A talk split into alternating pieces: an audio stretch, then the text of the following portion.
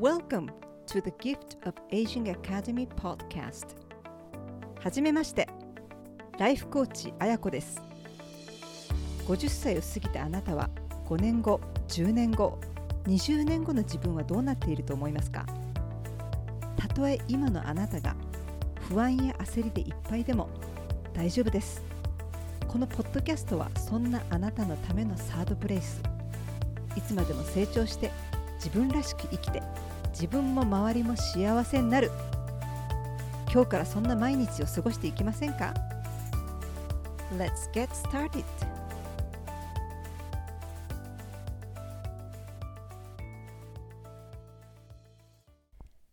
リスナーの皆さん、こんにちは。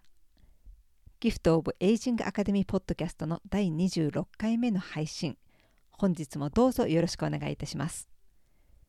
リスナーさんは先週どんな1週間をお過ごしでしたでしょうか？私はここ1年くらいの間にたまったノートとか本の端っこに書いたものとかスマホ、まあ、パソコンのメモ機能に書いたものを少し整理しておりました。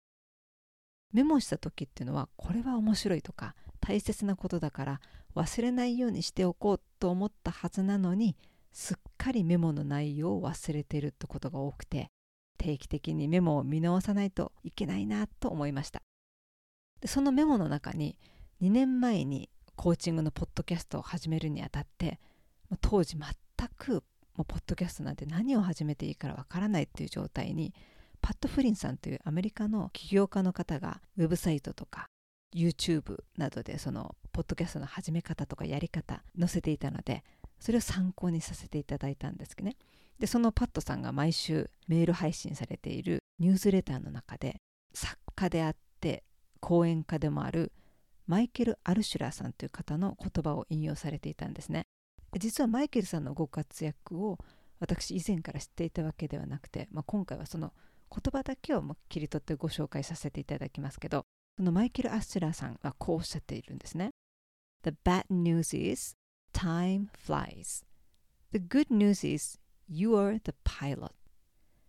悪い知らせは婚姻矢のごとし時間は飛行機のようにあっという間に飛んでいっちゃうと。でもいい知らせっていうのもあってそれは私たち自身がその時間というものを操縦するパイロットなんだと。私たちってどんな人にも平等に24時間与えられていますけど同じ環境同じ条件でも時間がないっって感じる人もいれば感じない人もいます。で同じ時間をかけても結果を出せる時もあれば出せない時もある。実は時間自体が問題などではなくてその時間をどう自分の思うように使っていくかが鍵だと思うんですね。でタイムマネジメントではなくてマインドマネジメント自分をどう操縦していくかその能力をどれだけ身につけているかが問題なんですね。とマイケル・アルシュラーさんの言葉を書き写したメモを見て私自身改めて時間の使い方を見直した1週間でした。はいでは本日のテーマ何をやってもうまくいかないと思った時の対処法のお話をスタートさせていただきます。リスナーさんはなんで何をやってもうまくいかないのよもう嫌だと叫びたくなる時ありませんか？例えば仕事でプレゼンをしなきゃいけない。で事前に上司に進捗状況を伝えてで出来上がったプレゼンを見せなきゃいけないって見せたと。そしたらこんなんじゃダメだよって何が伝えたいかわからないやり直しだねと言われたりでそのプレゼンの準備にも時間も肝取られて他にやらなければいけない仕事をすっかり忘れてしまった。他のお客さんに迷惑をかけてしまった。あのその後は残業で疲れ切った体もうどうにか家に帰ってさあご飯を作ろうと思ったら帰りに買う予定だった。お米を買い忘れてしまった。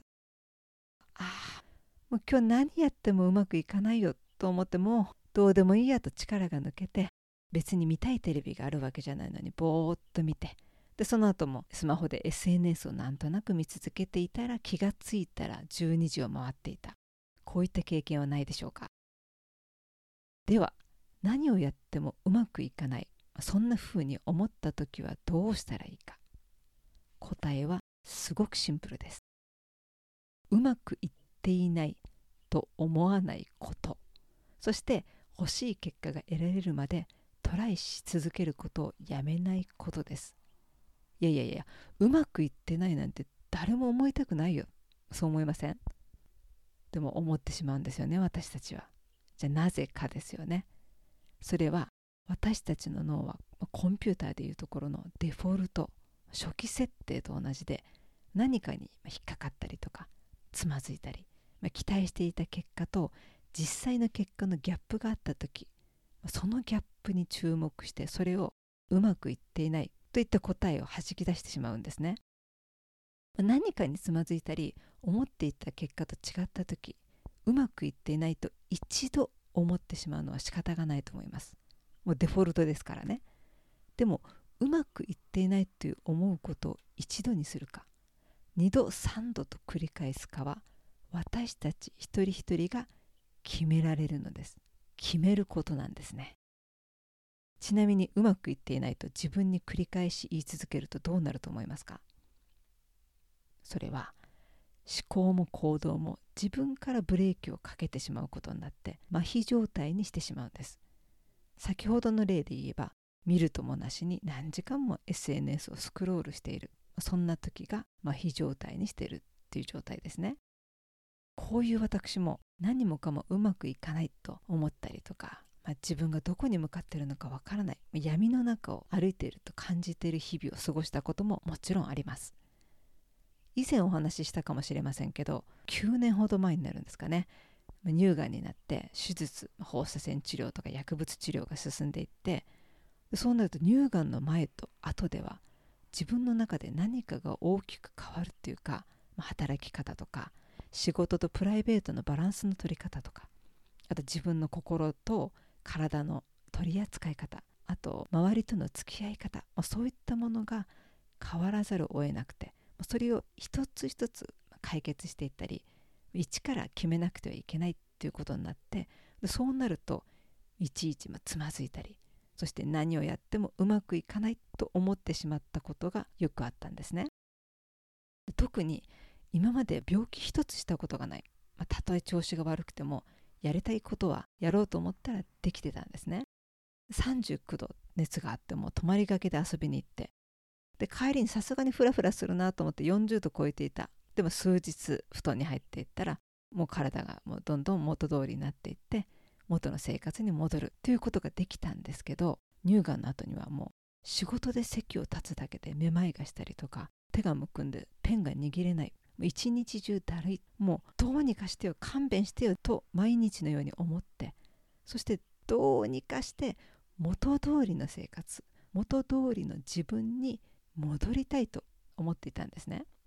一時は食べ物にすごく気を使って無農薬の食品とか、まあ、玄米、まあ、それ以外はなるべく口にしなかったりとか、まあ、漢方薬飲んだり針治療に行ったりアロマオイルを試してみたり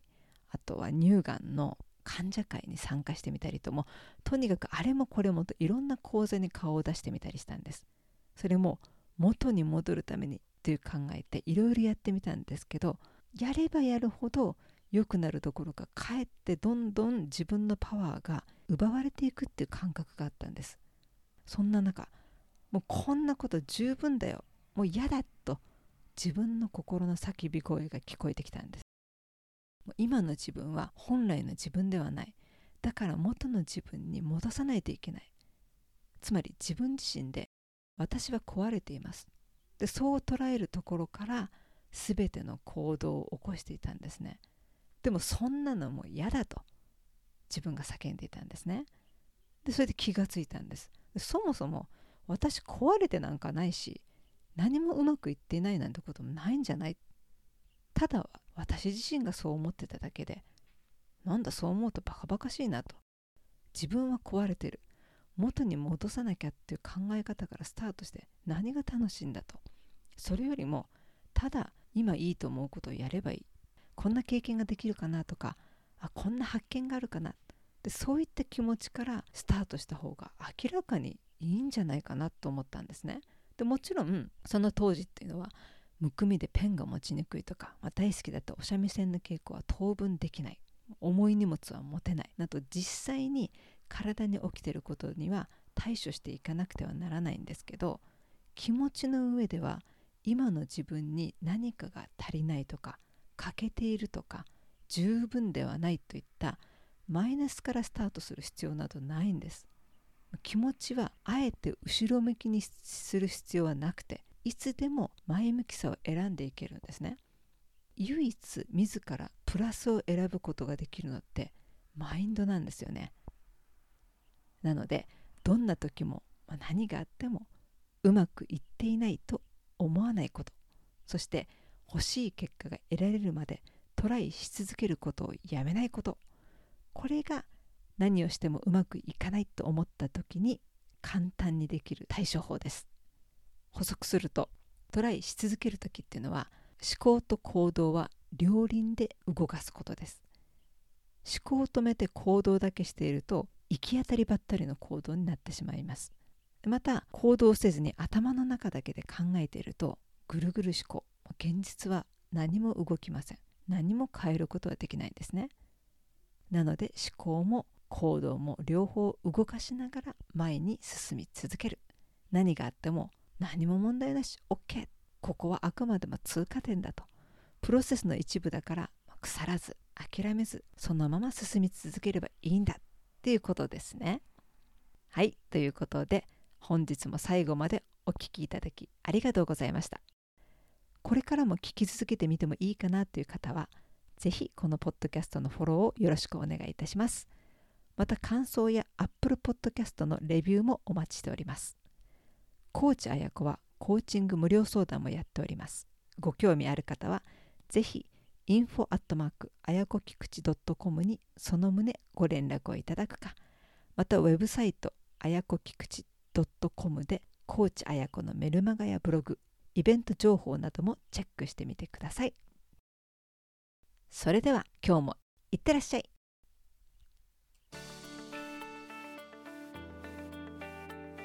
当エピソードに関するご感想ご意見ご質問取り上げてほしいテーマがありましたら info アットマークあやこきくち .com もしくはインスタグラムギフトオブエイジングアンダーバーアカデミーの DM にご連絡ください。また音声ではなく文章を通してあなたのサードプレイスを覗いてみたい方はウェブサイトあやこきくち .com までお越しください。Aging is a gift. 年齢を重ねることは自分自身に贈り物を与えて受け取ることでもあります。あなたは未来の自分にどんな贈り物をしていくのでしょうか？See you next time!